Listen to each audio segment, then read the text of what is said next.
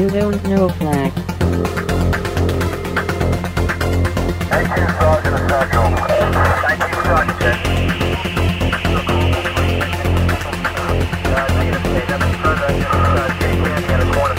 You, don't know Flack. Welcome to You Don't Know Flack, a podcast full of stories about retro gaming, retro computing, video games, arcade games, and technology from a guy who was there and still is. My name is Rob O'Hara, but for the next 30 minutes, you can call me Flack. Greetings and salutations, listeners, and welcome to another episode of You Don't Know Flack.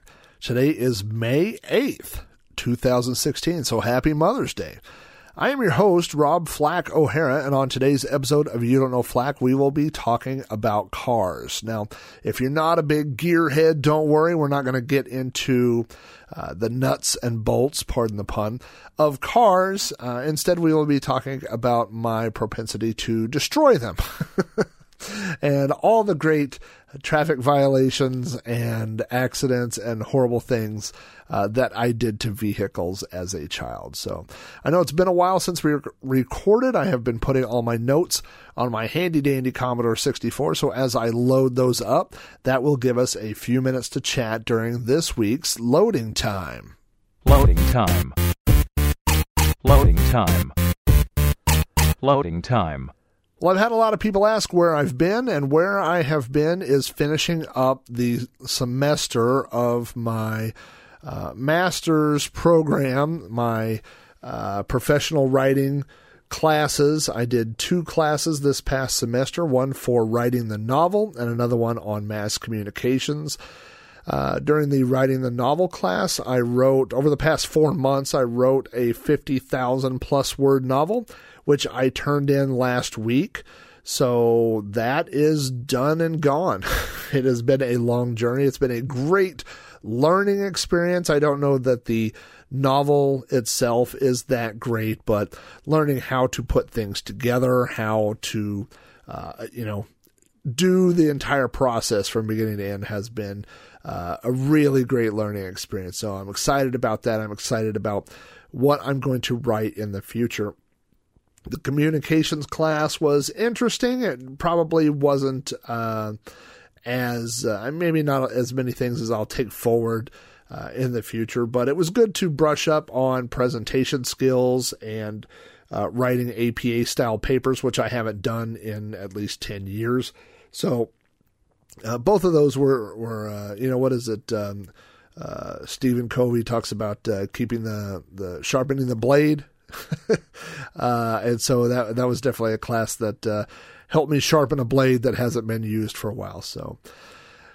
I feel like you know when you run into a friend and you say, "Hey, what have you been up to?" and you haven't seen that person in you know a few years, and it's impossible to say every list everything that you've been up to and that's how I feel uh, tonight with you guys. It's impossible to cover everything that I've done over the past month, um, but uh, everything has been neglected. everything outside of my job and my family and my school has fallen uh, to the wayside over the past, especially the past month where I've been trying to finish up school. So uh, now school is done for the the spring semester, and I'm not taking any classes during the summer, so I'm looking forward to a break uh, from school for a couple of months and picking things back up in the fall. In the fall, I'm taking a nonfiction writing class and a class called Tutorial, where you actually spend one on one time with one of the writing professors and you show them what you're working on and they uh, evaluate it and give you advice. So I think both of those classes will will help me in what I'm looking to write uh, in the future. I meant to mention on the last episode, and I forgot that I met up with uh, David Popadick, who is one of the listeners of uh, this show and lots of my podcasts. And David was on a road trip uh, driving from, uh, I think, Wisconsin, uh, but I, eh, I hope that's right. But I know he was driving to Texas, and that took him down I 35 straight through Oklahoma City. He was looking for a place to play pinball, and I recommended Cactus Jacks. And so he went to Cactus Jacks, and I drove over and met him. And uh, I don't think we played any pinball while I was there because I wouldn't stop talking. so uh, I spent the whole time talking, and and uh, but we had a good time. And the kids, my kids, played some video games. Uh, I think more than that, they played crane machines. That's usually what they uh, do at Cactus Jacks. But um, uh, but we had a good time, and so it was nice to uh, meet David. And, and I know he said that uh, his daughter listens to the show, so uh, I saw David uh, recently. I know he went to the Texas uh, the Pinball Festival that's down there. He went to that, and it looks like they they do a lot of gaming together as a family, and that's pretty cool. So, like I said, it's always good when it works out when you can meet a uh, uh, a listener when they're passing through town or whatever, or when I'm passing through their town. Uh, so that's always neat. Uh, and speaking of arcades and Cactus Jacks, don't forget that I have started another podcast called Cactus Flax. On that show, I am going through every arcade game that I physically owned. I'm going to do about 50 episodes of that. And so hopefully later this week, I will be releasing episodes 8 and 9. I was going to record those tonight, but after I got about 15 minutes into this the first time, Audacity locked up. I've never had Audacity lock up, but I also haven't rebooted this laptop in uh, probably a month or two. So that that's probably my fault on that. Uh, so I may not have time tonight to do uh, a Cactus Flax episode, but definitely later this week. And if you want to find the, the links to that, you could go to robohara.com forward slash podcasts, and that has links to all my shows. So uh, that's pretty much it. That's everything that's going on uh, right now. If you have feedback about this episode or any other episode of You Don't Know Flack in general, you can email your feedback to me at robohara at robohara.com. Drop me a message on Facebook at facebook.com forward slash you don't know flack. Follow me on Twitter at Commodore or leave me a voice message on my podcast hotline, which is 405 486 YDKF. With that, let's get started talking about cars.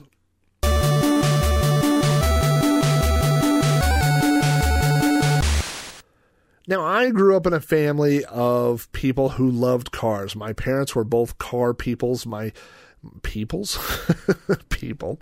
My uh, dad talks about what kind of car my mom was driving when they met. My mom remembers what kind of car my dad was driving. I know my mom had a gto at one point right after they got married they had a jaguar.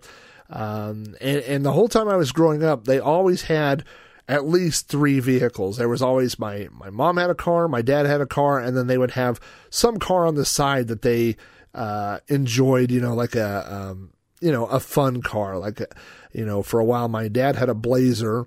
Uh, my mom, my dad had a Blazer, a '75 Blazer that was a convertible. You know, the top, not just the back, but it came off the the cab. Uh, and then he put a '71 Corvette Stingray engine in the Blazer. So it was the world's fastest Blazer. Uh, but he had the Blazer. My mom had a station wagon, and then she bought a 74 Cadillac convertible that she had, and then my dad had an MGB that he drove for a while. You know, so there was just uh, a lot of times my dad, instead of having a car, had a, a motorcycle on the side. But uh, you know, they, they kind of raised me with this idea that cars were more than just transportation. Cars were something to be enjoyed. Uh, they should be something uh, that you drove that was fun.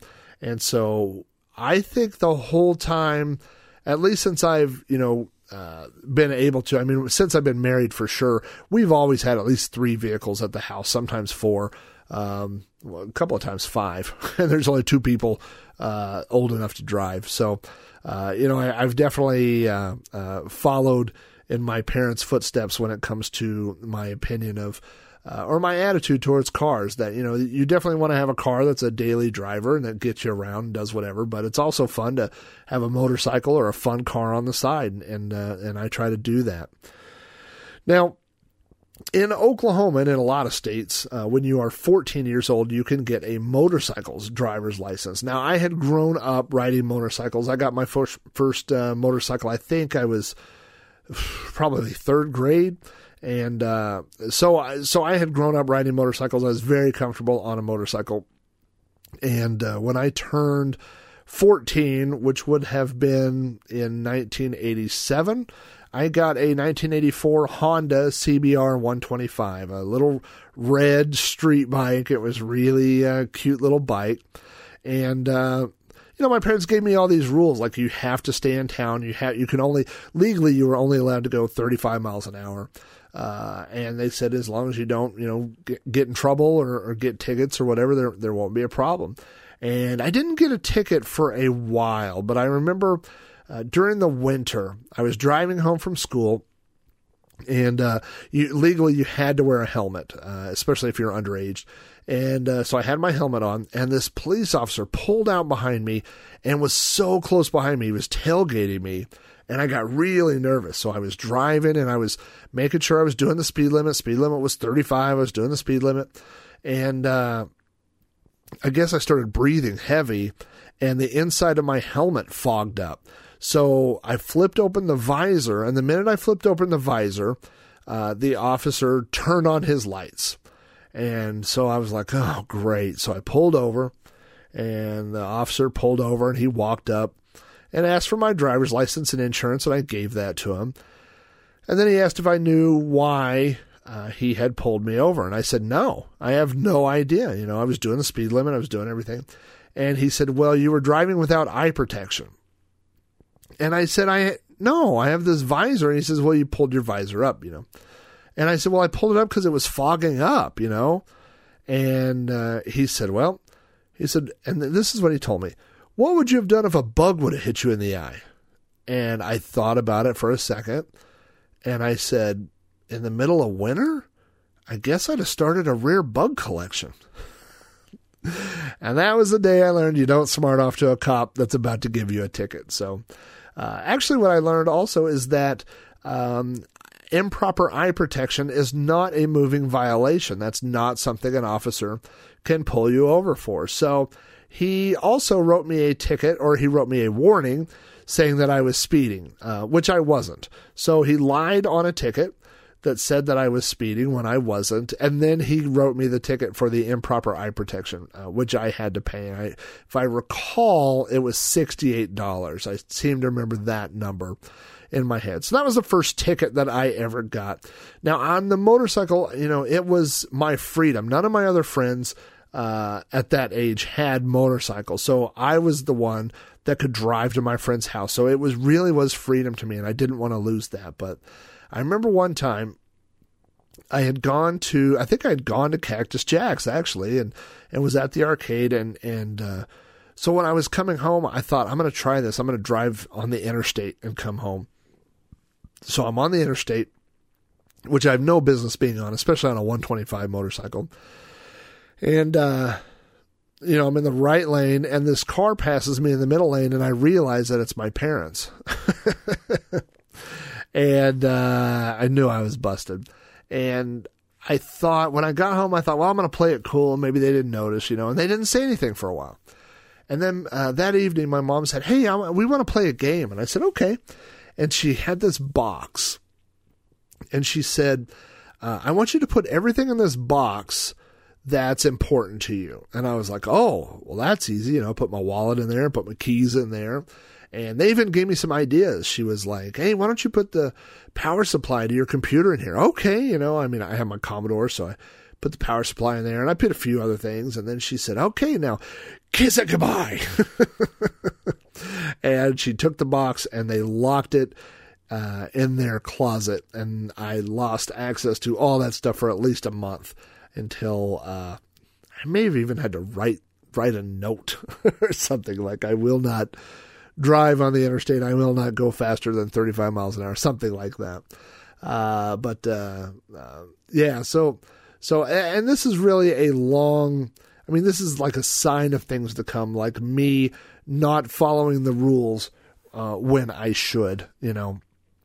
Now, uh, I told you my dad was a car guy, and he got a good deal when I was uh, maybe 15, 15 and a half, somewhere in there on a 1968 convertible Firebird, four speed, 327. I mean, this is a beautiful car. Now ours wasn't that beautiful. Ours was uh, kind of a ugly, like OD green, like military green with some primer on it. But it was a convertible, and my dad was going to fix it up, and that was going to be my first car. So this car sat in the driveway, and he worked on it pretty much every day. And then there was what we call the lawnmower incident. So I was mowing the front lawn on our riding lawnmower, and my sister came out running at me for some reason. She'd come outside the house. Now, depending on who you ask, I still believe to this day that she grabbed me by the hair and pulled me off the back of the lawnmower. Now, she says that she didn't pull my hair, that I, just, for some reason, fell off the lawnmower by myself. Now, why would I fall off a lawnmower by myself? That's silly. Um, but the important part is that I did fall off the lawnmower, and when I landed on my back, it knocked the air out of me, and so I, you know, I was laying there gasping for air like that. And when I sat up, uh, and this was not, uh, you know, we didn't have the modern technology where when you get off the lawnmower, it kills the engine. No, this riding lawnmower just kept going, and it rode all the way across the front lawn and smashed into the side of the Firebird that my dad had been restoring. And um, I remember he came to the front door and looked outside and then just walked back in the house. and I knew he didn't even have to say anything. We knew we were in trouble. Uh, and so he sold the car instead of fixing it up again and working on it some more. He just sold it. And uh, uh, so I did not get that car. I was so upset. Um, but uh, but I did get a cool car for my first car. I got a 1979 Ford Mustang with a V8, the 5.0, just like uh, uh, Vanilla Ice. rolled in his 5.0. Uh, this was, uh, and it wasn't that old. I mean, this was in 1989, so his 79 Mustang was 10 years old. This was the first year that they had the body style of the 80s Mustangs. Mine was the hatchback. It had um, 160,000 miles on it. And uh, I remember the the very first time my dad, uh, you know, I had my permit, and he said, "Well, I could go to the store and put gas in the car." And the very first time I got in the car, I peeled out in my driveway, in my own driveway. I left this big scratch. Uh, and then later, my dad came out and said, "Why did you peel out in our driveway?" And I was like, uh, "I don't know." and I didn't. I was just like an insane teenager. I didn't know. I did not know why I was acting like a maniac and wouldn't uh, I don't think I ever did figure that out. I acted like a maniac for five or six years uh, with cars. Um, one one of the rules I would always make up fun rules in my cars, and one of the rules was anytime there was a speed limit sign on an off ramp, that you should try to double that. that was one of my rules. So if it said, you know, caution, 25 miles an hour, I would try to do 50. And uh, the very first time that I took my wife out uh, in my car, I mean, you know, we were we were in high school. It wasn't my wife then. Uh, her sister worked at Kentucky Fried Chicken and said if we came up there, she would get us free dinner. And uh, so I picked her up and we went on the interstate, and the off ramp said 35, and so I tried to do 70, and the car spun out of control, and uh, we we drove off the embankment. and ended up getting a flat tire, and so down in this grassy hill. We had to change the tire on my car. She had to help me because I didn't know how to do everything like the jack and all that, you know. Uh, so yeah, that was uh, the first time that uh, I took her anywhere in one of my cars. I uh, got a flat tire, and um, and the hubcap flew off, so we had to go looking around for the hubcap. And in fact, that's not even the only time that I lost a hubcap um, that that winter. And by the way, I only had this car for six months, so you can put all these stories in the time frame um, of uh, six months. We were in the, or I was, uh, or I think Jeff was with me, and Jeff and I were in the Walmart parking lot, and uh, it was winter, so there were patches of ice, and I found out that um, my car peeled out really good on ice. You just turn the wheel and hold down the brakes, and I could do donuts, you know, for days. And so uh, we had been doing donuts in the Walmart parking lot, and uh, got out uh, and then we actually went to Walmart, and when we got out and I looked, one of my hubcaps was missing. And I was convinced that if I came home missing a hubcap, that the my parents would just know. They would know the only way that you could lose a hubcap is by doing donuts in the Walmart parking lot. So we go into Walmart looking for a hubcap, and I can't find one that matches. And we come outside, and there's a kid like in the the waiting area, like the vestibule area Uh, he's probably 12 or 13, and he's holding my hubcap.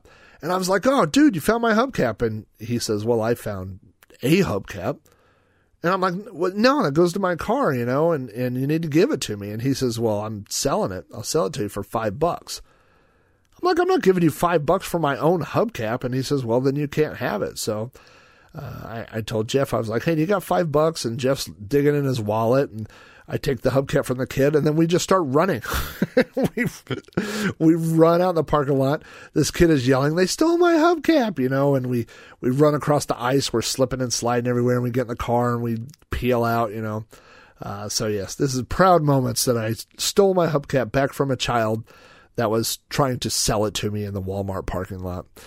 Um, there was uh, one day I remember at school. For some reason, I got in trouble at school. I don't remember what happened, but um, I went out in the parking lot and I started my Mustang and I revved it up and threw it in reverse. And I had parked facing the school.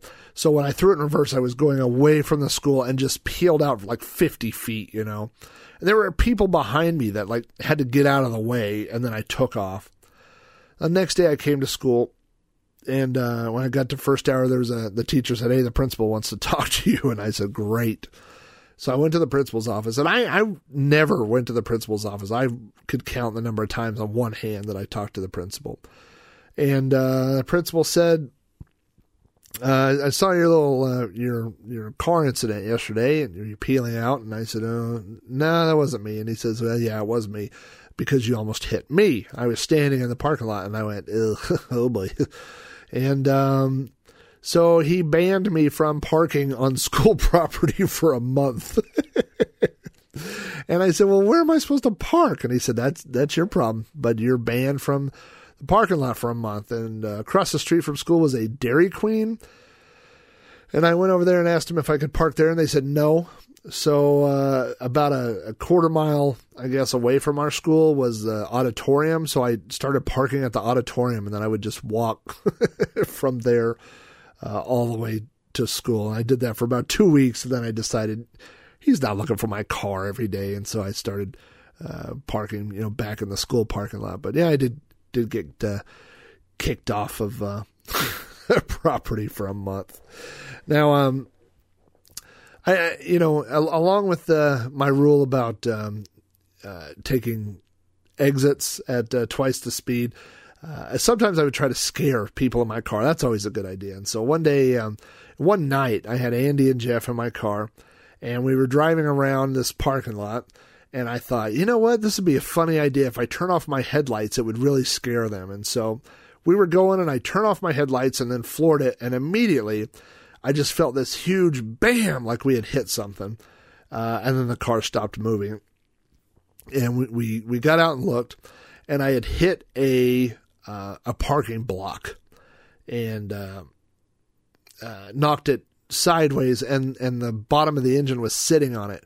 So the front wheels were up in the air, and I was, you know, trying to put it in reverse or drive or anything, and it wouldn't move. So we uh, we decided if we jacked up the car that we could pull the, the block out. So we jacked up the front of the car even more, uh, but we couldn't pull the concrete block out. So then we came out with the idea uh, to just put it neutral and shove the car over, and it would fall off of the block, which is what we we did. But the way that the engine had landed on the block, it broke um, the oil pump that pumped oil through the engine. Uh, and so the the oil light was on, but I thought it was just because you know we had, um, you know, the car had been on an incline like that. So I drove it home basically with no oil and uh, blew the engine. so my dad, um, of course, I didn't tell him what had happened. You know, I was like, oh, I'm, I have no idea what happened. I literally was driving it doing four miles an hour or whatever you tell kids, you know, and or you tell your parents. And um, I was like, I, I swear I have no idea what happened. And and you know, uh, the the bad the thing that makes me feel guilty is I think sometimes they believed me. um, so my dad ended up putting another engine in the car, but it was a bigger engine. And he said, you know, as long as you take care of it, it'll last. And I said, okay. And I went out and I floored it and broke the transmission. And then after that, he says, well, we're going to have to get rid of the car. So, um, and now I, I should, I probably should have told you this up front, but what I've done here is I've made a list of all the cars I've owned since I was 16 till the cars that are in my driveway right now. I'm not going to talk about every one of them. I'll be skipping a lot of them, or you know, I, mean, I guess I could just mention what they are. I don't have stories about all of them, but um, but I do have some really good stories uh, about quite a few of them. So, uh, so I, I kind of had this pattern growing up where I would get a car and destroy it, and then I couldn't afford another car, so I would get a, a, a motorcycle. So I got a 1980 Yamaha Virago 750 and I drove that for a couple of months, or you know, uh, until my parents had enough money to buy me another car. So the next car I got was a 1984 Buick Regal, which you know, kind of looks like a Monte Carlo. It's that kind of car, you know, and um, uh, it was a V6 with a turbo, so it was really fast. And uh, this little old lady owned it. It was in really good condition, and uh, my dad said, you know, the great thing about this car is that it's fast, but you're not going to, I mean, cops are not going to notice it. They're not going to be following you and giving you tickets all the time. And I said, okay, I'll try you know, and I drove it. Uh, and it was, it was pretty quick, you know, but I just hated it. just looked like a grandma car, you know, and I hated it. And now looking back, man, I should have kept that car. I mean, it was in such good condition and he was right. You know, cops didn't, you know, pay me any attention. Uh, but you know, that's not what I wanted. I wanted to be fast and loud. So um, we ended up uh, selling that, and and I tell you, I got this one story about that car.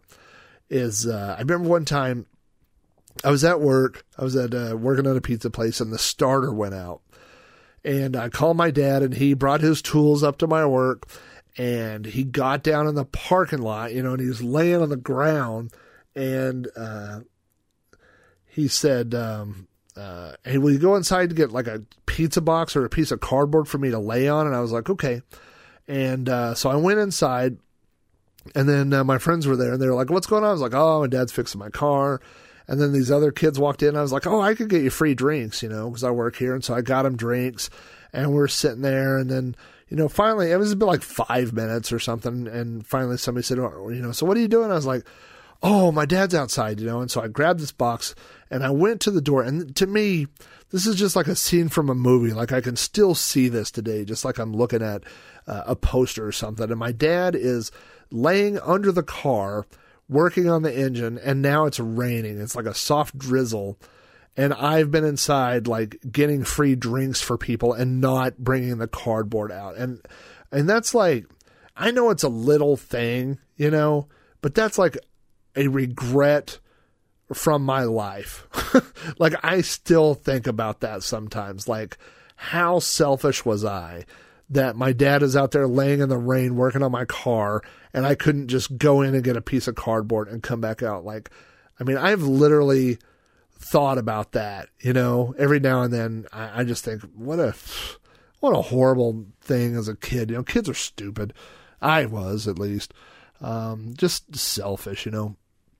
But uh, anyway, we I, I just told my parents I was like I hate this car, blah blah. And so they sold it, and my dad found a 1979 Formula Firebird.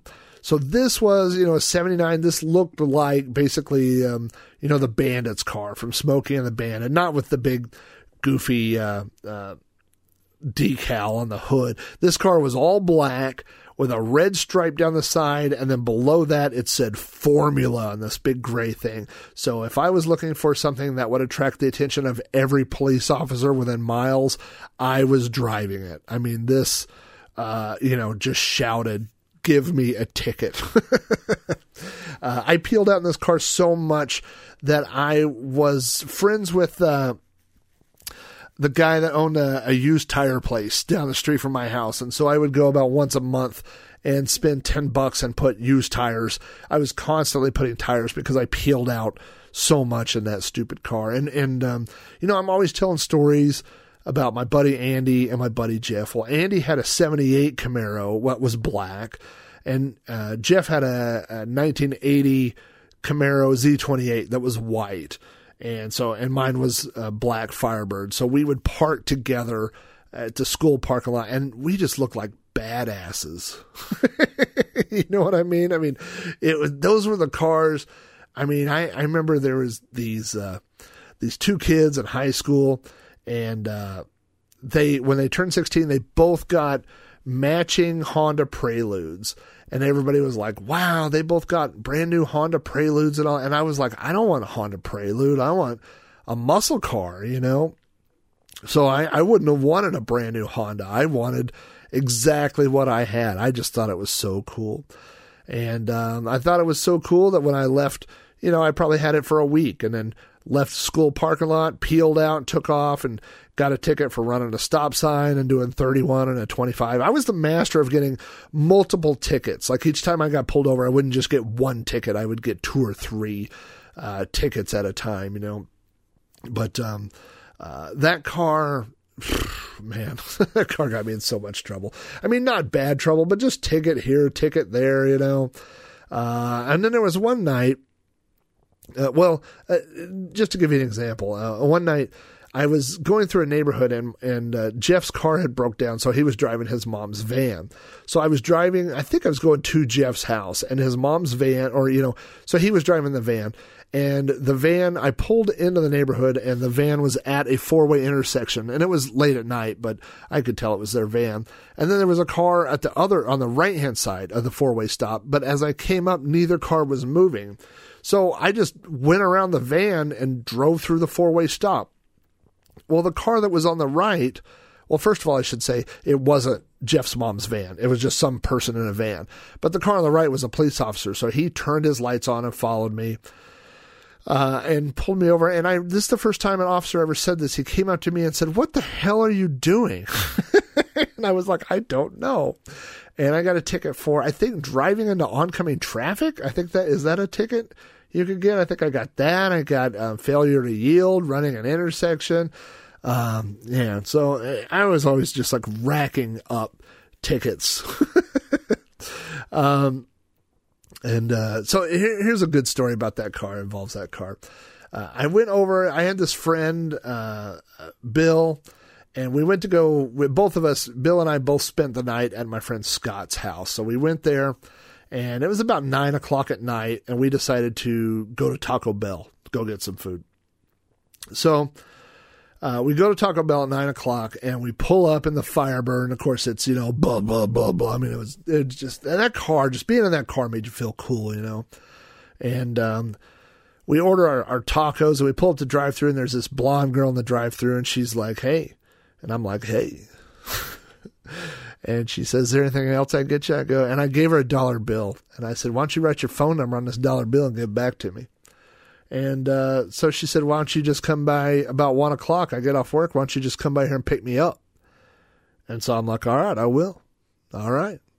And so we drive off, and then we're like, hee hee hee, this girl wants us to pick her up at one o'clock.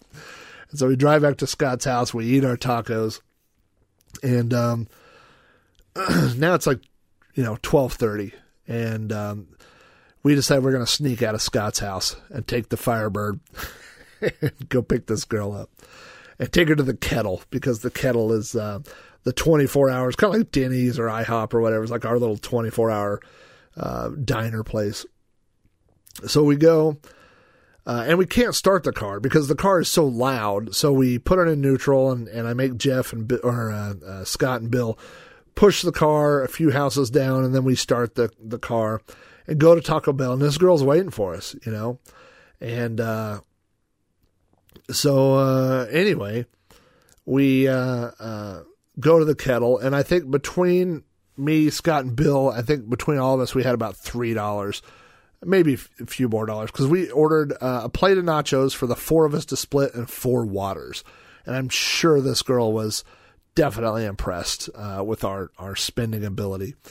Uh, so we drank our water and ate the nachos and all this, and um, uh, took her home and came back to Scott's house. And when we got to Scott's house, all the lights were on, and we could see Scott's mom sitting at the front table or the kitchen table waiting for us.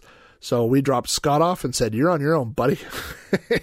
so uh, we dropped Scott off, and Bill and I drove my Firebird out into a field. And my plan was to wait. My mom went to work at like seven in the morning, so our plan was to sleep in the car uh, until about seven o five. wait until my mom uh, went home or went to work, and then we would go to my house. And uh, so, anyway, uh, that's what we did. We we tried to sleep in a Firebird, which is about the most uncomfortable thing to sleep in. Uh, and then went to my house at 7:05. And when I got there, my mom had not gone to work because uh, Scott's mom had called everyone's mom in the middle of the night looking for us. And so my mom was up all night worrying where we were. And so when I got home, she started yelling and all this. And I was like, listen, I know we're in trouble. I know, you know, that we messed up, but I am so tired. so I'm going to go to bed and you can yell at me later. And so I think we all agreed on that. And then she went to work and I got in big trouble later. the Firebird. Uh, but the Firebird got me in plenty, plenty of trouble. Uh, and then we decided, my parents decided maybe I didn't need to be in a Firebird. So they said, we're going to sell the Firebird and we're going to buy you a new car. And I was like, really? A new car? This is the beginning of my senior year. This is in October of my senior year. And so we went to the car dealership and they had picked out a brand new Yugo. Now, the Yugo, I looked this up on uh, Wikipedia earlier. The Yugo came with a 1.1 liter engine that was 55 horsepower. Uh, and it said uh, it got 30 miles per gallon, which is okay. And then it says it had a top speed of 86 miles per hour, which made it the slowest car sold in the United States. Uh, so this was not a speed demon. If I was getting tickets in the Mustang and the Firebird, I think my parents thought that the um, that the Yugo might slow me down a little bit. So uh, I got it uh, right around the beginning of October. Of this would have been um, let's see, October of I think 1990. Yeah, and this was at 86. Now it was a uh, the thing about this car is that even though it was an 86 it it was still new it had sat on the lot and hadn't sold in 4 years they couldn't give Yugos away we paid uh, the sticker price which was 34.95 so we paid $3500 for a new car um, people called them death traps. They said they wouldn't last. Yugo was giving a 10 year, 100,000 mile warranty just to try to, to sell these things. Uh, so I, I was I was pleased as punch, and so like I said, it was October, and the first thing I did was I went to this Halloween store and I bought two big stickers. One was a skull and one was a Grim Reaper, and I stuck them right on the back window. And um, uh, I, I was I was driving, and so this, this is a weird story. Um, I was I mean all of my friends were we weren't like you know, obese. Uh, at least I wasn't back then, but you know, my friends were all like bigger dudes, and so uh, we were in the the, the uh, Yugo one night, and, and there's four of us in the Yugo, so there's not a lot of breathing room in this car, you know. and we were driving, we drove by this guy's house, and uh, it, it was a guy's house that like he was just outside and we kind of knew him but didn't really know him and so I just honked. I was like beep, you know, like that and we waved. Well, the guy gets in his car and starts chasing us, you know? And um and I was like, why is he chasing us? And he's flashing his lights and honking and he's like acts like he's gonna ram us, you know, and we're like, what is this guy doing? And uh it turned out later, I guess somebody had been like harassing their house, like honking and and throwing eggs at his house, and, and I guess he thought it was us or something, you know. But uh, we had nothing to do with that. So I, they're like, you know, my buddies are like, you got to lose him. Well, you know, this is a car with has 55 horsepower, and there's four big guys in it, so we're not losing anybody, you know. And so I went in this neighborhood, I went this way, this way, and I finally pulled into a dead end. There was nowhere to go.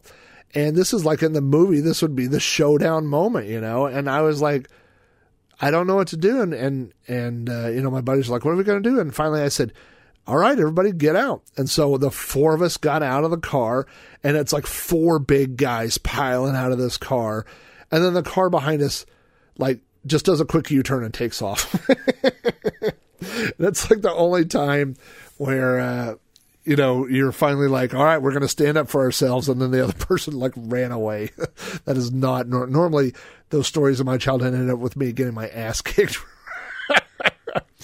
Um, so, so anyway, um, so I had the Yugo and, um, I, for some, some reason, somehow, some way, my senior year, I got, uh, uh, I got voted into student council. I got elected into student council, uh, and so I was with a bunch of people. I, the thing about student council was, in my school, student council was all the popular people, uh, and I was not a popular people person. I was not popular, but what I was is I was the guy that was popular in every demographic. You know what I mean? Like I had friends that were in gifted class. I had friends that were in regular class. I had friends that played sports. I had friends, you know, so I was in all these different groups. And so somehow, uh, I, there was enough people that voted for me that got me into student council. So, and these were the two guys that had the matching Honda Preludes. They were in student council, and, and there was a girl that had a, a um, like a, one of those mid seventies, like the fiberglass Corvette. She was in student council. So this were kids with brand new cars, uh, you know, Corvettes, all these things, and then me and this Yugo. and there was a girl that had a brand new uh, Thunderbird. So anyway, uh, long story short, there was a student council conference and people came like from other parts of the state and you had to be a host and let people stay with you. And I had two people stay with me. And uh, we went to the conference the next day. It was it was after school, and it was raining. And I was following the girl that drove that Thunderbird, and someone pulled out in front of her, and she slammed on her brakes, and she had like anti-lock brakes, and I slammed on my brakes, and I skidded right into her, bam! I mean, it was hard, and I had had this car for a month. I just I looked up because I wrote down the dates. Uh, I still have the owner's manual, and I wrote down the dates, so it was exactly a month. And I'd never been in an accident before, uh, and so the first thing, well, first of all, I, nobody was wearing a seatbelt, so it's me and these two kids who are, you know, out of town that are staying with me. So uh, none of us are wearing seatbelts and I have hit my head on the windshield so hard that there's a big spot on the windshield where I hit it. And uh, I'm like, well, okay, it's not that bad. I'm like, things are not bad because I can hear the engine running. It's running. And uh, I get out of the car and look, and the engine is laying on the ground. Like it, the engine mounts broke, and the engine just fell out of the car, but it was still laying there running. And uh, you know, this is the, before the days of cell phones. So um, my parents had like gone out to dinner. Uh, so um, you know, the police came and then a tow truck came, and the cops that came were making fun of my car the whole time. I'll never forget. Uh, one of the cops said, "Hey, you know why uh, they put a rear defrost on these things?" And I said, "No." And he said, "To keep your hands warm while you're pushing it home." And they were laughing. I was like, "That's not funny." I mean, it's funny now, but it wasn't funny when you just totaled your car. You know, the whole front end was smashed. I mean, it was just smashed in. Uh, and they called a wrecker and they hauled it off. And then the Thunderbird girl, they left, you know, and then everybody left. And there was a, and I told those kids, I was like, go ahead and go to the conference. I'm going to go call my parents. And so I walked across the street and there was a, a like a Circle K and I had one quarter. So I called my parents and they were out to dinner. And so I left a message on their answering machine. And uh, I was like, hey, I've been in a wreck. Um, I'll try to call somebody else and hung up. So uh, I called Jeff, but I didn't have any more money. So I called Collect. And so I called the operator and I said, I need to place a collect call. And uh, the operator called Jeff and said, Will you accept a collect call from uh, Rob O'Hara? And Jeff said, No, you tell that bum to get a quarter. And, he, and uh, she said, Well, sir, he won't accept the call. And I said, I, th- I think he was joking, or he, I think he thought that we were playing a joke. And she's like, Well, I, I can't put you through. I'm sorry. So I called back again, collect, and, and he said, I guess I'll do it. And then I was like, Jeff, you jerk. I just wrecked my car. And he's like, Oh, geez, I thought you were playing a trick. And uh, so his mom came and got me. Of course, my parents are now freaking out because they've come home and they've got this message on the answer machine that I've been in a wreck. uh, but, uh, you know, the Yugo Now, here was the thing we had put the Firebird up for sale, but I only had the Yugo for a month and we hadn't sold the Firebird yet. So I was like, I'll just go back to driving the Firebird. So I went back to the Firebird, had it for a little while, and I never put oil in the engine. I had a thing about oil in cars. So one day I, I'm driving and all of a sudden it just starts knocking really bad. It's like clock, clock, clock, clock, clock, you know. And I asked my buddy, I'm like, what does that sound? He's like, that's like bad, like your engine's about to blow up. And there was this other guy at school that kind of worked on cars and he said, Yeah, you're going to have to do all this to the engine. And I said, I don't know anything about it. And he says, Well, how about this? I've got this 1983 Monte Carlo and it looks ugly, but it runs real good and we could just trade. And I was like, All right, that sounds good. So we literally in the parking lot traded titles. I signed mine over to him, he signed his over to me, and we traded cars. And I came home and my parents were livid. My parents were like, You did what? and I was like, yeah, well, the engine was all messed up on that, so I just traded for this Monte Carlo. Now, let me tell you about this Monte Carlo. It was three colors of primer. it had cream primer, then it had this rust kind of colored primer, and then gray primer. I mean, the whole thing was Bondo and just beat to hell. Um, it was always popping fuses. I got pulled over in it one time. Uh, well, you know what? I, I, I should tell you a couple stories before I tell you that, but but um, yeah, it always was popping fuses, and I mean, it just had so many problems. Uh, and I didn't care about that car at all. Like I wanted to tear that car up, um, which is not the smartest thing, you know. Uh, but there was a, a dirt road that connected between like my neighborhood and in town. And one time, Jeff and I were in the car and I was driving on the dirt road, and Jeff said, How fast do you think you could go on a dirt road before you lose control? And I was like, I don't know. And then I floored it. And we got up to about, well, we got up to a point where the car just started fishtailing, and I lost control. It spun around backwards. We went into a ditch. It gutted the entire exhaust out of, out of like underneath the car. So when the car finally stopped, my muffler and the exhaust and my catalytic converter, everything was sticking out the front of the car. We had to, to pick it up and put it inside the car and take it somewhere the next day to try and fix it. Um, but, uh, you know, so we're sitting there and the dust is everywhere and the dust finally settles. And, and I said, looks like about 47 miles an hour.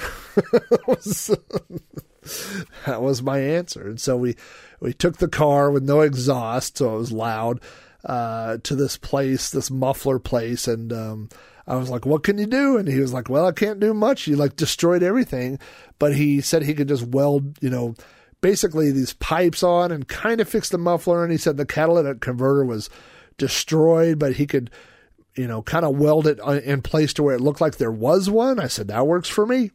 So I, th- I think we paid this guy twenty bucks. He did a little welding, and, and we were on our way. Um, but after that, the car always backfired. And so one night, um, I got pulled over because I didn't have any tail lights because the fuse had gone out. And, um, uh, and so I pulled over, the, the cop got out, and then the car backfired and he like hit the ground, just like in a movie, you know. And, and then I was like, sorry, you know, just backfires.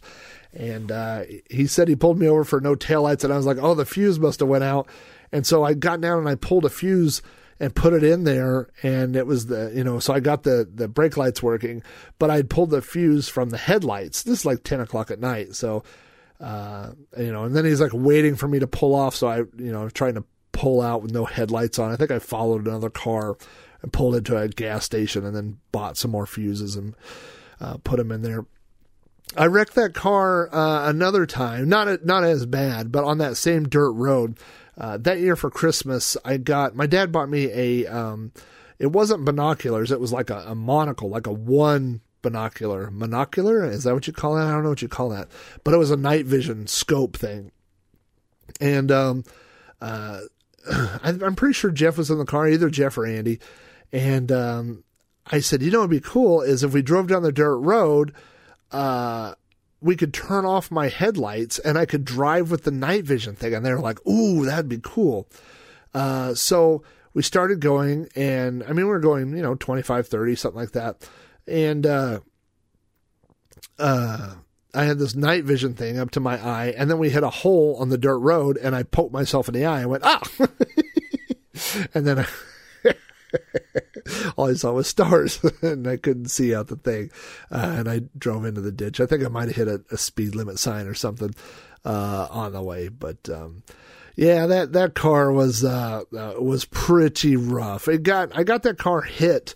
I got an accident. Well, I didn't get an accident, but um, I went to a New Year's Eve party my senior year, and I parked it. I went, it was at an apartment complex, and I couldn't find a good spot, so I I parked at a spot that wasn't really a parking spot, and um, uh, we were inside this party, and then we heard someone peel out, and then we heard a crash, and everybody was like, "Oh no, there's been a crash." And then we went out and somebody had hit my car and drove off. And uh, so we called the cops, and the cops came out. And the best we could figure, this guy like drove, you know, 50 yards in reverse and ran my car. And then probably because I was parked illegally, and then drove off. And, um, you know, we asked, um, I asked the cops, like, well, can you write the guy a ticket? And he was like, well, who was it? And, and nobody knew. We hadn't seen who it was.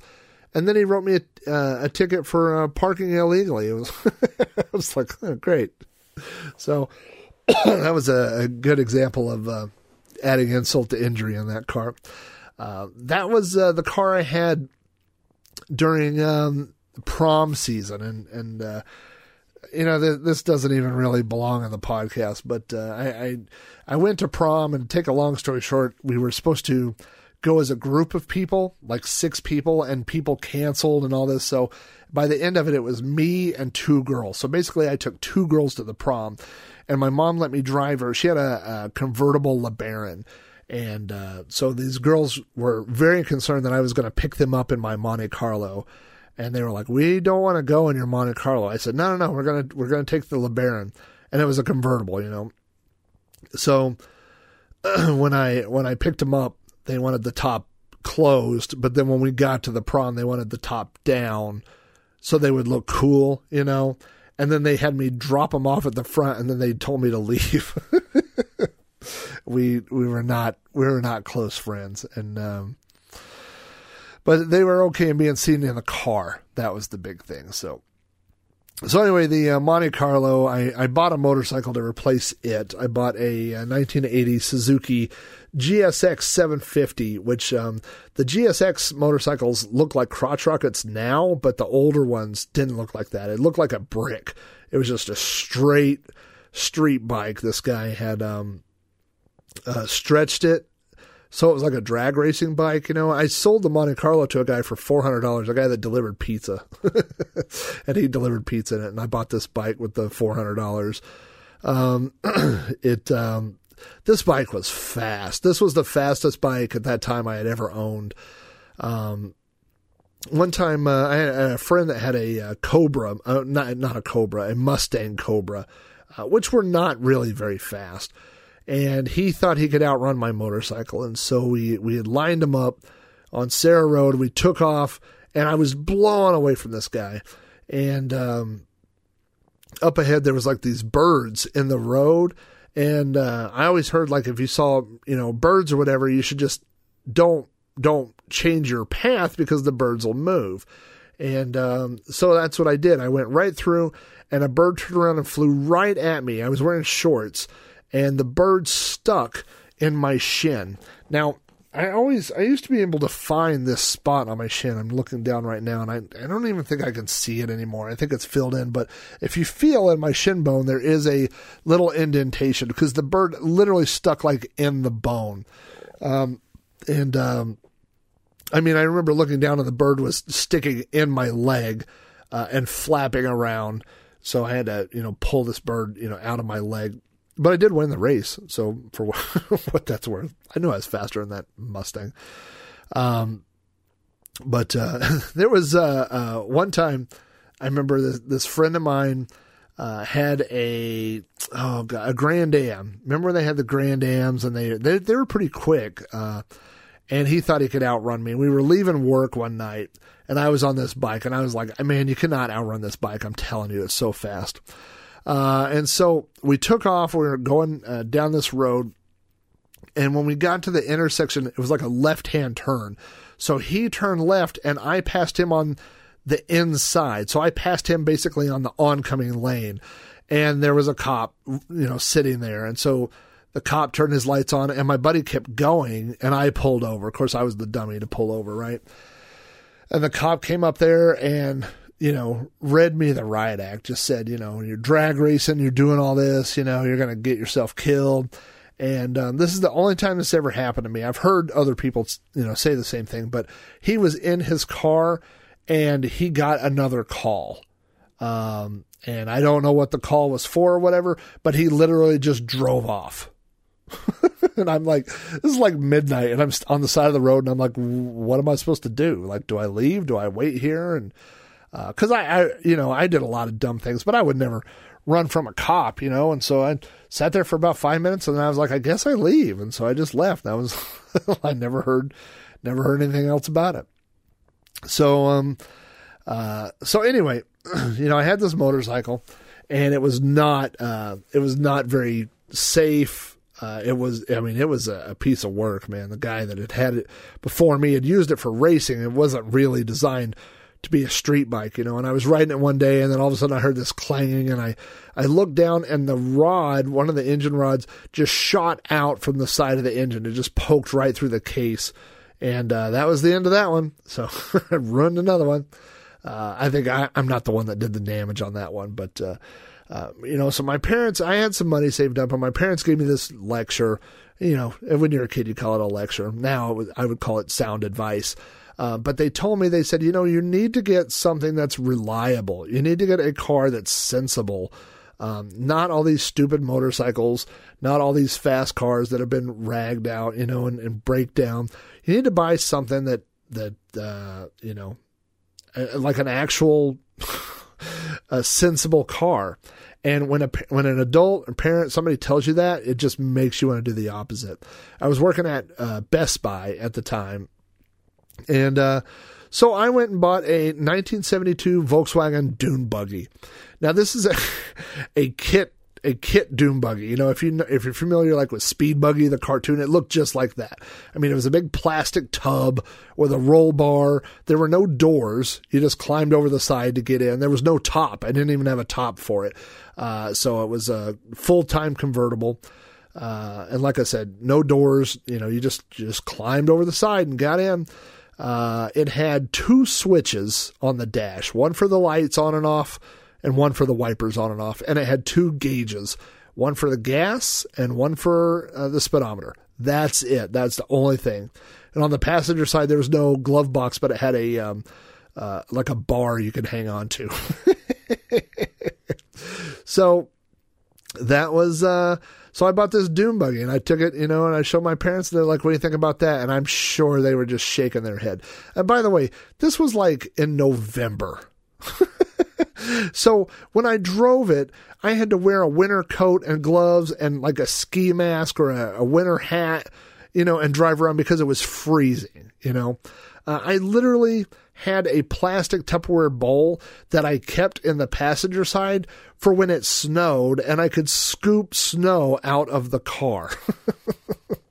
but this car was cool. I mean, it was a cool dune buggy. Like when you drove around, people were like, wow, look at that dune buggy. I mean, it was really cool. It's blue, uh, and had like, you know, the big tires on it, like a cool dune buggy would have. Um, this is how cool this car was. I, uh, I was driving, me and my buddy Jeff were driving one night, uh, and we got off the interstate and we pulled off on this exit and there was a girl standing there. Uh, and I don't even remember, like, it was, it, this wasn't that, maybe it was 10 o'clock at night or something. I don't even remember where she was standing there. And we pulled up, we're like, hey, you need a ride? And uh, she was like, uh, kinda, or whatever. I'm like, hey, I'm not going to kill you. We're two dudes in a doom buggy.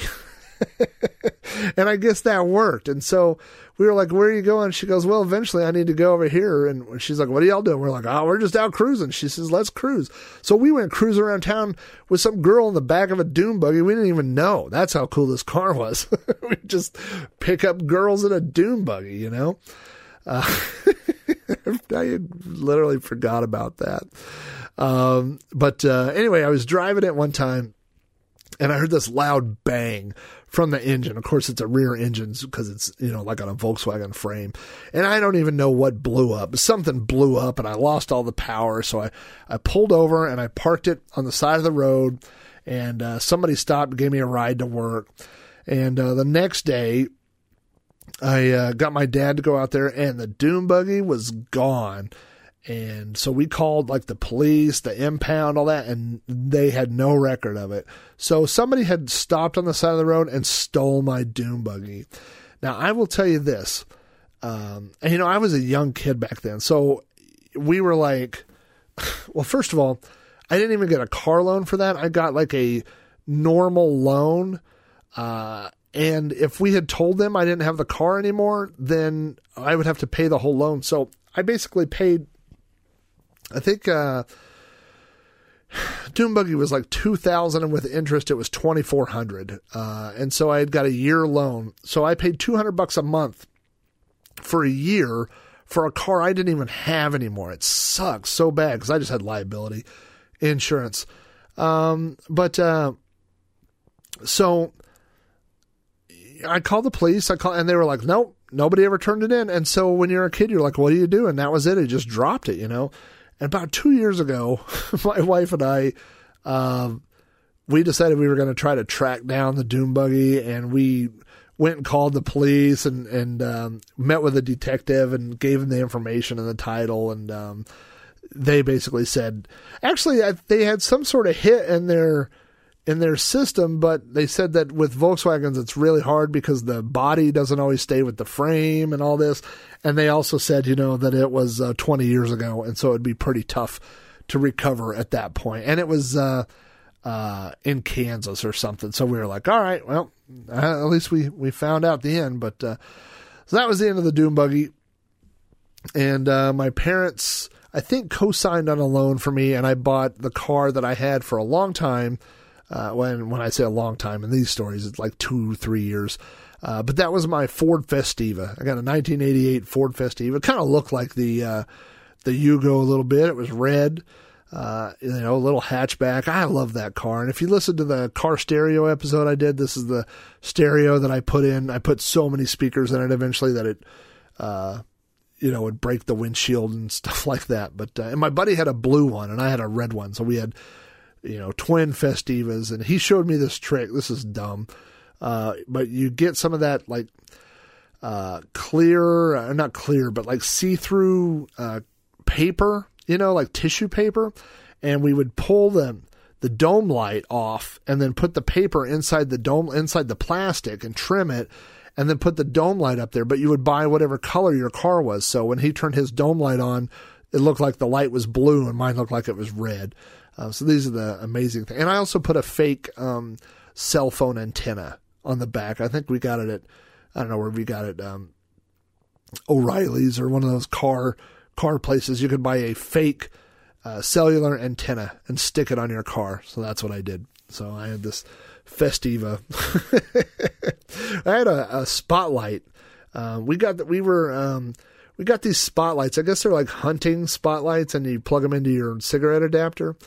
But um, what Jeff taught me was, uh, you know, street lights, uh, the street light, and this, they still work this way today, is that they could tell when it's dark. And so when it's dark, they turn on.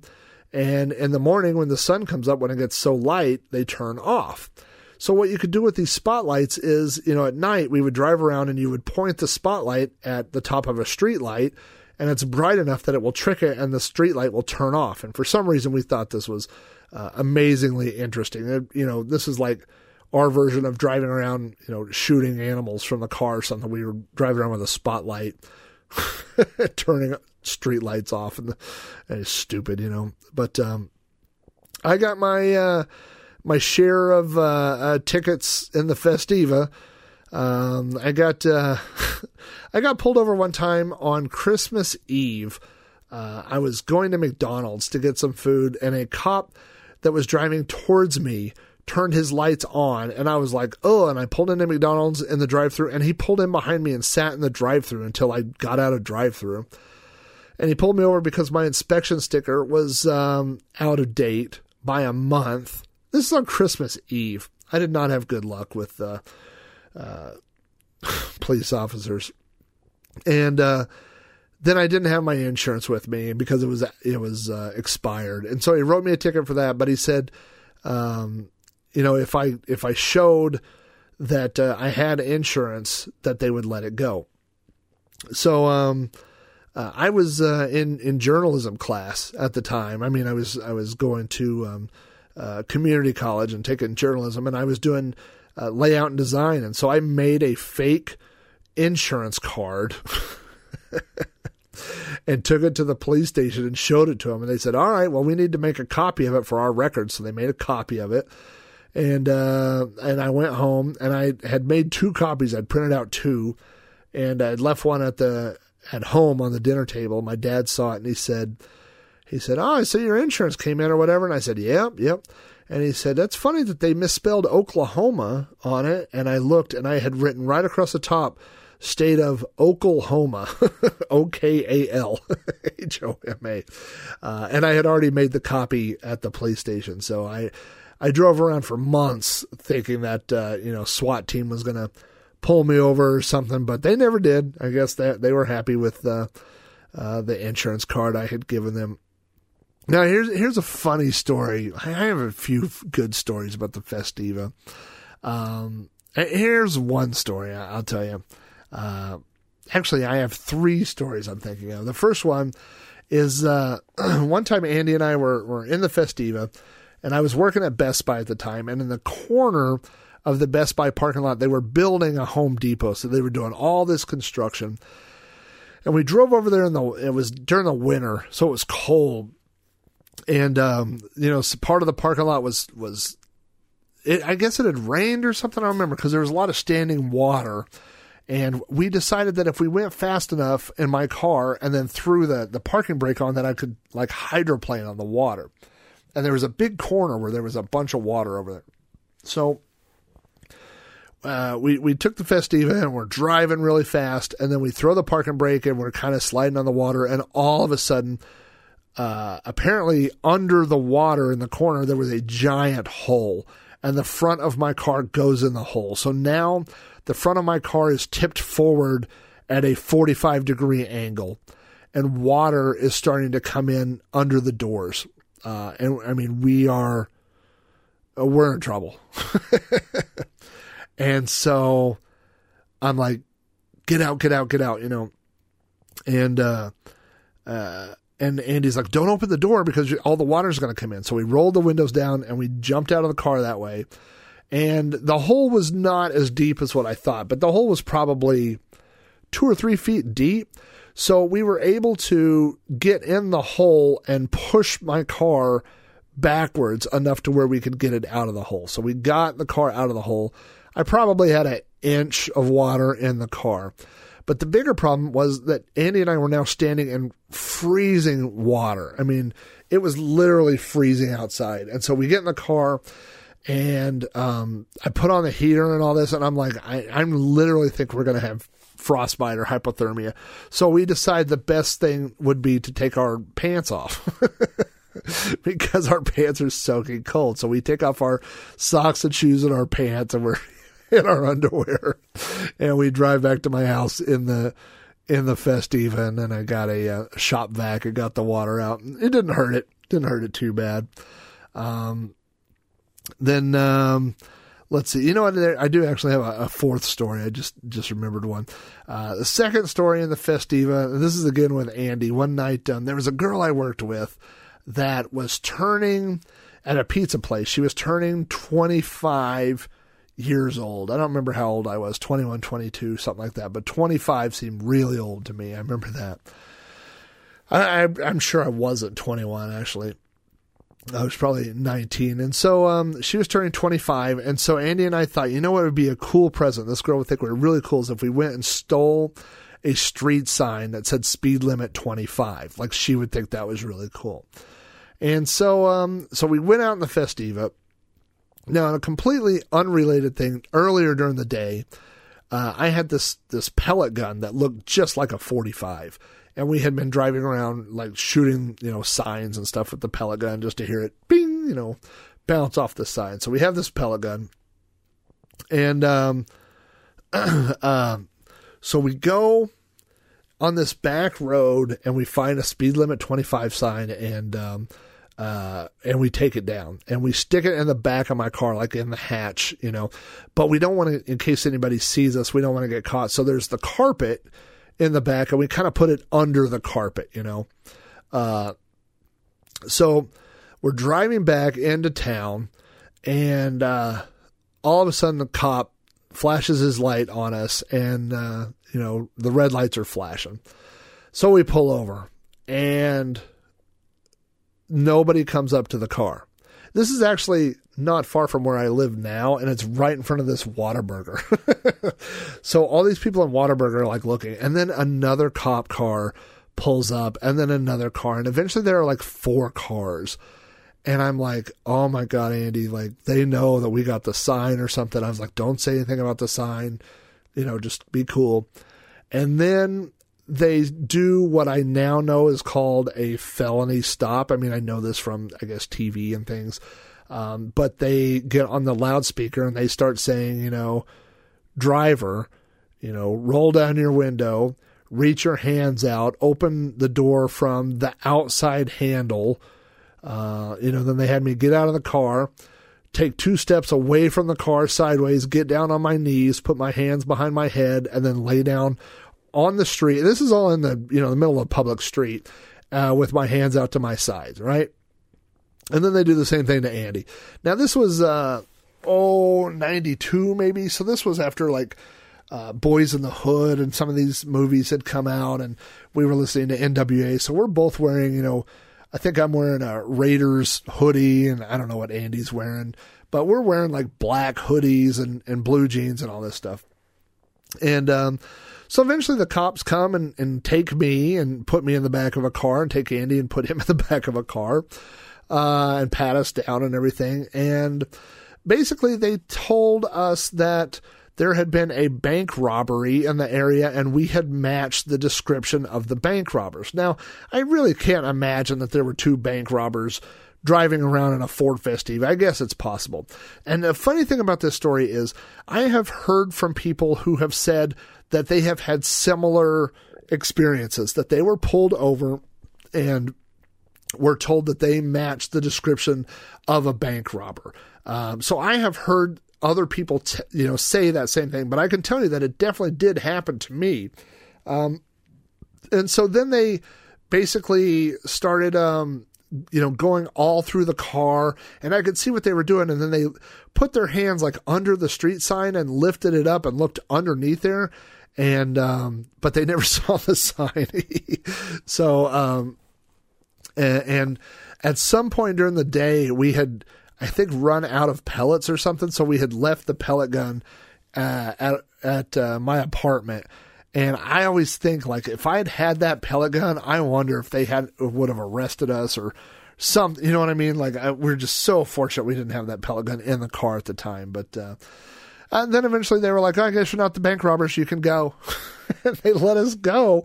No ticket, no anything. It was the weirdest experience, you know. And, and the worst part was when you were laying there in the street and I look up and there's like all these people inside Whataburger looking out the window at us laying in the street. It was such a, a weird, uh, uh, weird ex- experience, you know. So, um, now here's another story. Uh, one time we got ourselves into trouble in the Festiva. Uh, I was still working at the same pizza place, and uh, a buddy of mine was always having these late night parties, and so he said, "Hey, why don't you you guys uh, get some beer and, and, come meet us?" And and I think I was 20, so I wasn't old enough to buy beer, but there were places I could buy beer. Um, but a coworker, this girl, uh, heard us that we were trying to buy beer, and she said, "I'll I'll go with you and I'll buy it." So my friends came out in their car. I think two carloads of people came, uh, and then I met them all there, and then we were all leaving from the convenience store to go to my friend's uh, house to go to a party. So uh, as we're all getting into our cars to leave to go to my friend's house, my friend uh, Scott gets in the car. Uh, and Scott is, uh, I should just mention this for the story. He's really a hairy person. he's covered in hair. I mean, really dark hair on his arms and legs. And he was the, the kid that had a mustache his junior year of high school, and and um, uh, so you know he he uh, was a hairy. and then this other girl got in the car, and uh, I was like, you know, so we're we're driving. You know, over to my friend's house, and it's the three of us. And I was like, "Hey, who's your friend?" And he's like, "I, I don't know." And uh, so she had had been in one of the other cars, but I guess she decided our car looked like fun and she rode with us to the party. But literally a girl that neither of us knew. Um, and so um, we're going into to Yukon, and um, sure enough, I get pulled over because I always got pulled over. And I had a headlight out, so that's why I got pulled over. So the cop pulls me over and comes over and uh, he's like, "Well, doesn't look like anybody's wearing seatbelts or whatever." And I said, "Oh, yeah, you know it happens." And you got a headlight out, yeah. Well, let me get everybody to step out of the car. So we all step out of the car, and um, the beer is is in the back seat, and we I put it under like a pizza box, but uh, that didn't didn't fool the officer. They're pretty good about that. Uh, so he sees the beer, and uh, this was late at night. This was like one in the morning. Uh, and so, um, uh, they, he starts quizzing me, you know, and, and he immediately, all these other cars show up because this is big to do in Yukon, you know, and so they put all of us, well, they put me in the squad car. So I'm in the passenger seat of the squad car, and my friend Scott is standing out there by my car, and then this girl is standing out there, you know. And so the cop comes against in the car and he starts telling me all this stuff. He's like, So you want to tell me what you guys are doing? I was like, Listen, we were going to a party and we bought some beer and we're, and we're taking it to a party. And he's like, And who's your friend? Who's that guy? I'm like, Well, that's my friend Scott, you know. And he's like, All right. And he goes, But he won't, he won't call him Scott. He starts calling him Mr. Hairy Legs. So he's like, So your friend, you, and, and I'm wearing a Pizza Hut outfit. And he's like, so Mr. Pizza Man and Mr. Hairy Legs go and buy some beer. And I'm like, yes. and he goes, and then we pick up Miss Runaway. And I'm like, what? And he's like, oh yeah, this is Miss Teen Runaway. And I'm like, hey, I don't know anything about no runaway. and like, she just got in the car. He's like, so Mr. Pizza Man just gives rides to runaways that he doesn't know. And I'm like, listen, it was you know, it, it, was all people that knew each other. We all got in cars. We're all going to a party from here. He's like, okay. So, and he's like, and is, is, uh, Miss Runaway dating Mr. Hairy Legs? And I'm like, no, I don't think so. I, I don't think he knows who she is. I definitely don't know. I was like, I don't even know her name. He's like, oh, okay, Mr. Pizza Man, I'll be right back, you know. So then he gets out he's talking to them or whatever. So at some point, uh, he calls her parents. And it turns out Miss Runaway is 15 years old, which I had no idea. And I literally did not know who this girl was or what her name was. Um, so she's listed as a runaway, and so they call her parents.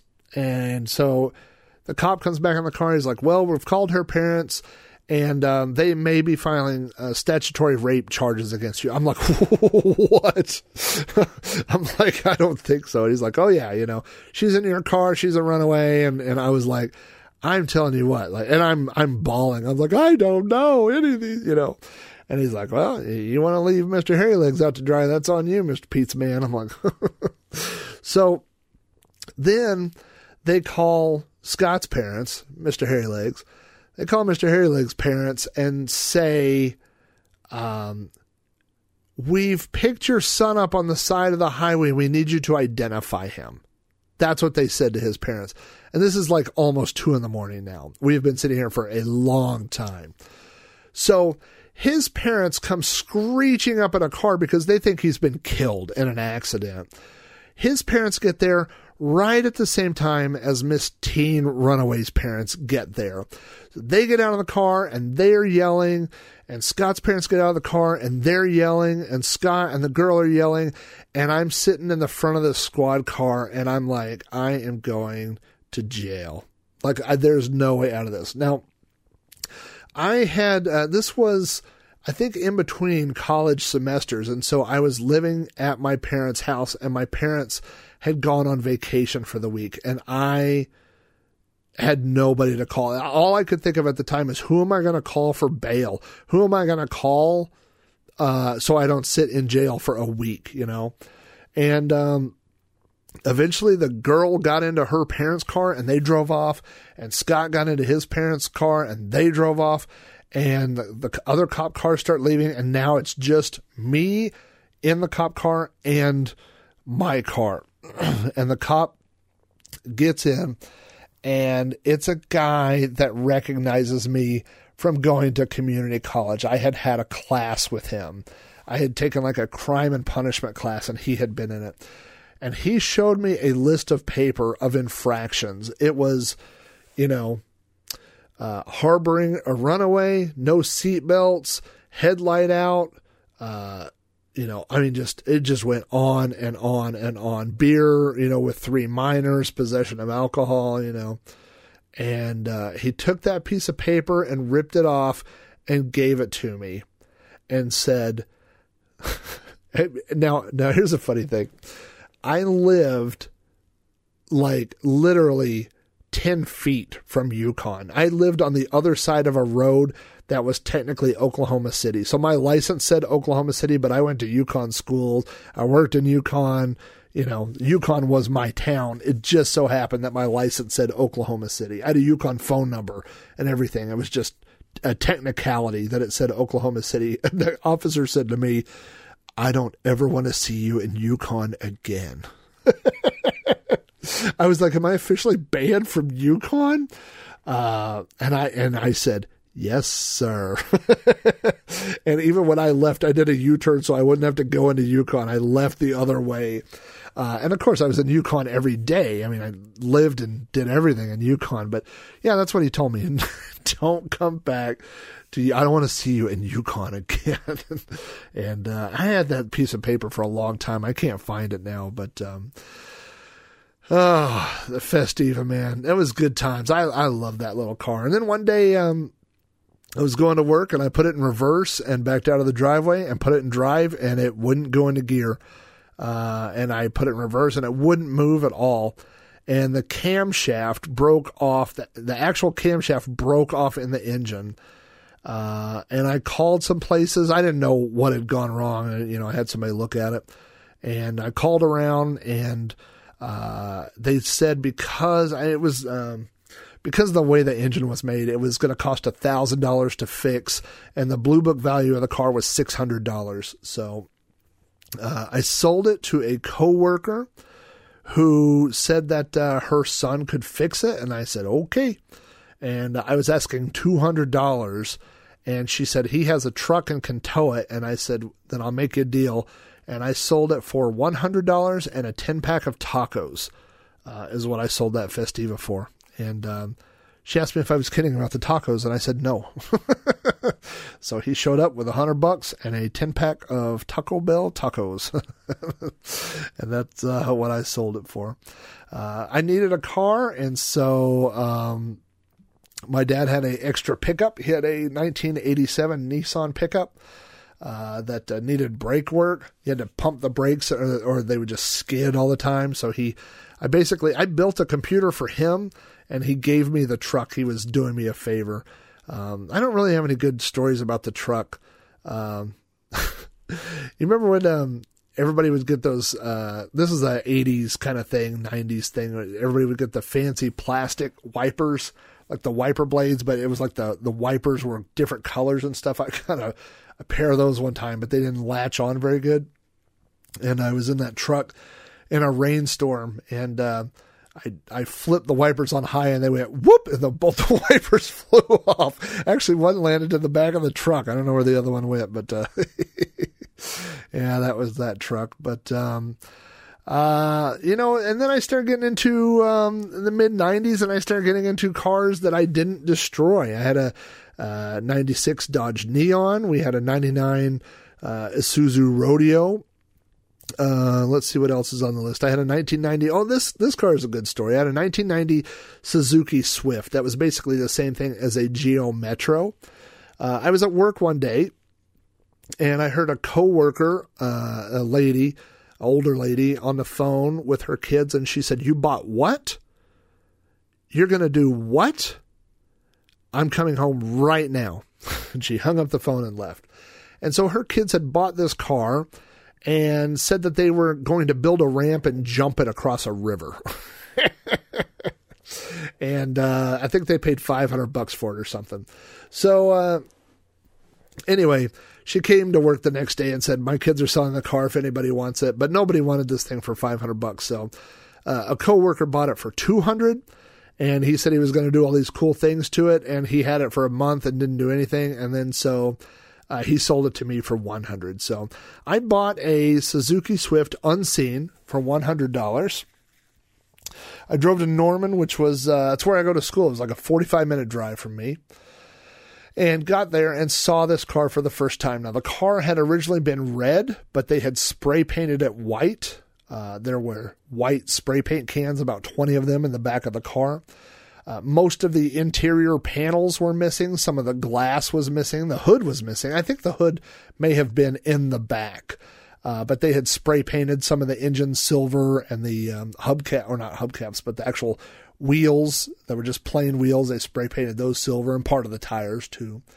Um, there was it was a five speed, so it had five gears, and neither gears two nor four worked because the transmission was bent.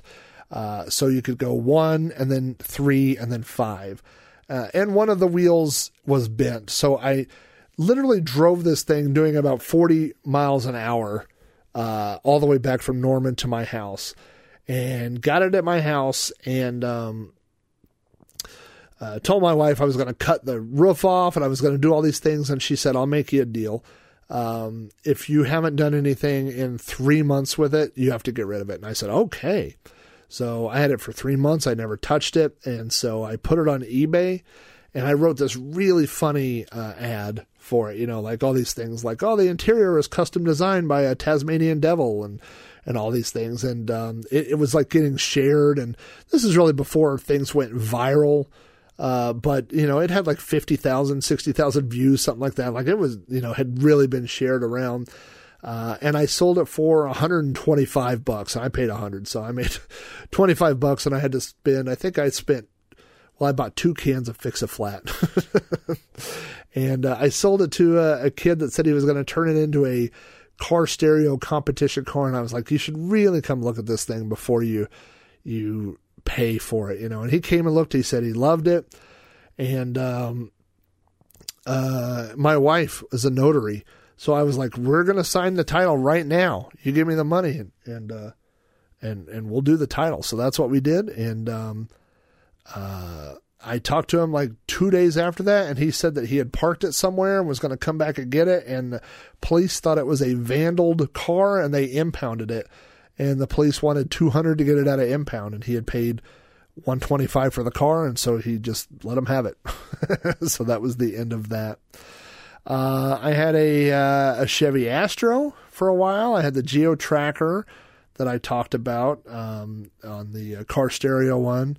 That's the one i put the big giant system in. Uh, a honda shadow motorcycle. I had a yamaha r1 motorcycle.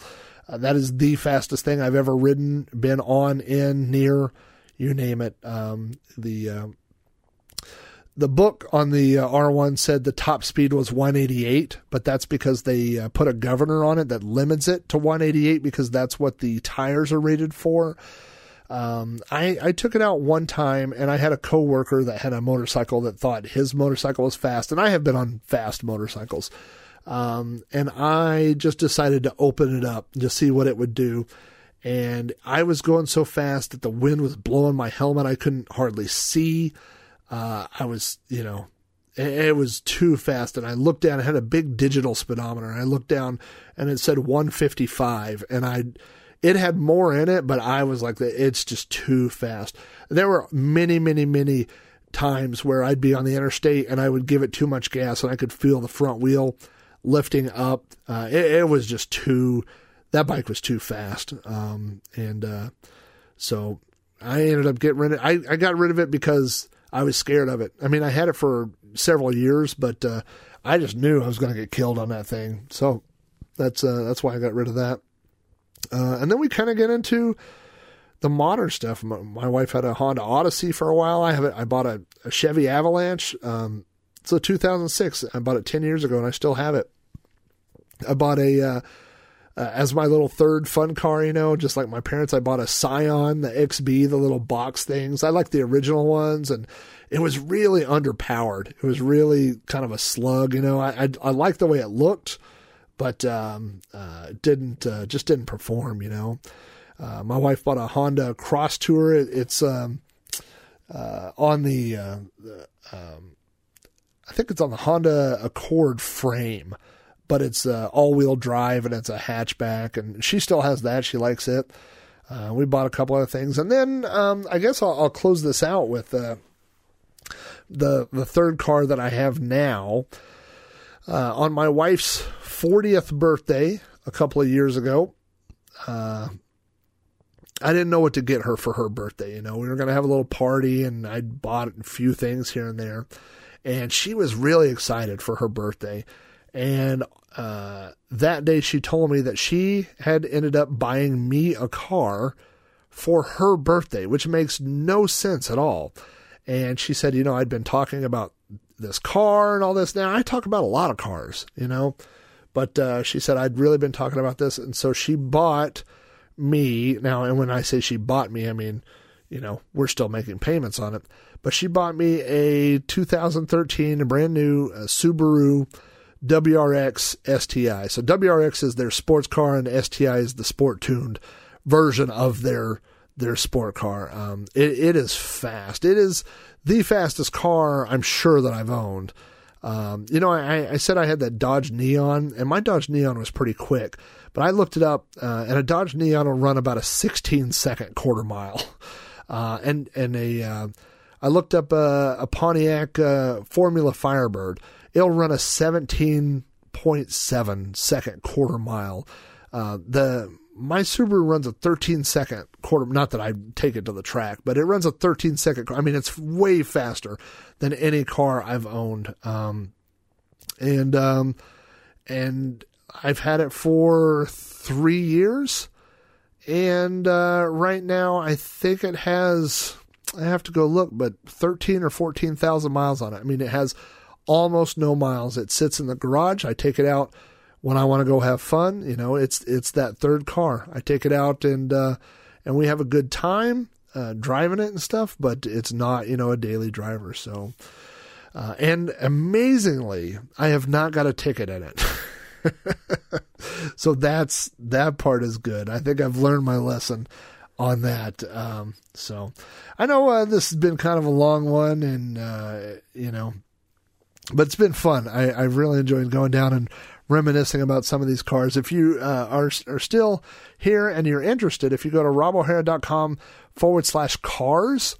Uh, or if you look on the left hand side of robohara.com, there's a link that says every car I've ever owned. You can see pictures of every car I have mentioned on this podcast. I have photos of every single one of them from the Yugo to the WRX. All of them are on there. So if you want to uh, see pictures of any of those, see pictures of the Doom Buggy or anything like that, they're all on there. So, uh, but that's